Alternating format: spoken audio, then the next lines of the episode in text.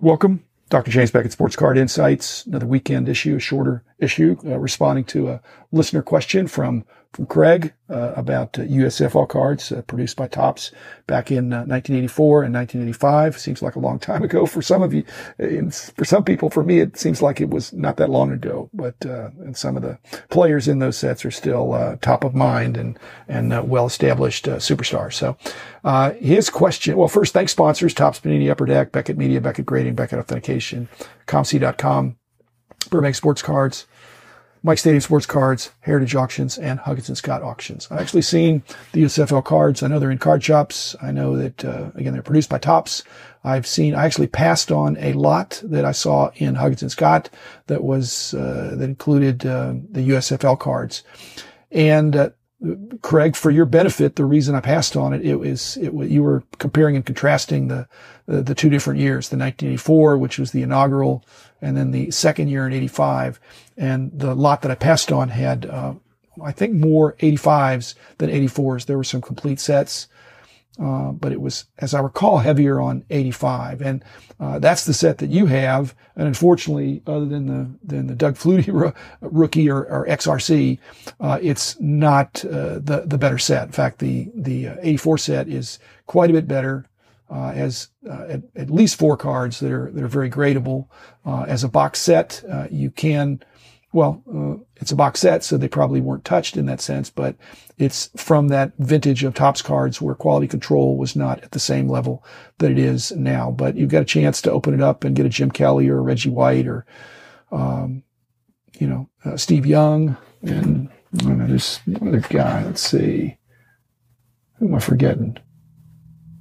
Herschel Walker. How could I forget the push up and sit up machine? Uh, so your question was, is it better to break up a set or and, and sell the cards individually or keep the set together. And uh, again, I'm allowed to give advice like this now. For the 85 set, I think, again, there I seem to recall there was tape on it, but if you did open it up and take a peek at it, uh, if you if if the you know if you're going to get 9.5s, then perhaps you still could send in the second year uh, cards of uh, you know Jim Kelly and Reggie White, and the um, and the Flutie XRC for the 85s, but uh, it might be just simpler just to sell the set as a whole. Whereas the 84 set, I really think you'd have to, I'd, if, if I were in your shoes, I'd really have to consider open that up and, and, uh, at least pre-grading those cards to see if they have a chance at a high grade, which could really, uh, make the difference. So to me, I'd rather have one 84 set than two or perhaps even three 85 sets because I'd have the flexibility of the grading and, uh, the, the better and higher demand uh, uh, rookie cards. The again, we've talked about the rookie card uh, designation controversy, but uh, you know the USFL was a very competitive uh, professional league. It didn't make it for more than a couple of years. Uh, but on the other hand, you know Reggie White went on to great great fame. Jim Kelly as well. So Steve Young certainly, and and even our friend Herschel Walker. So.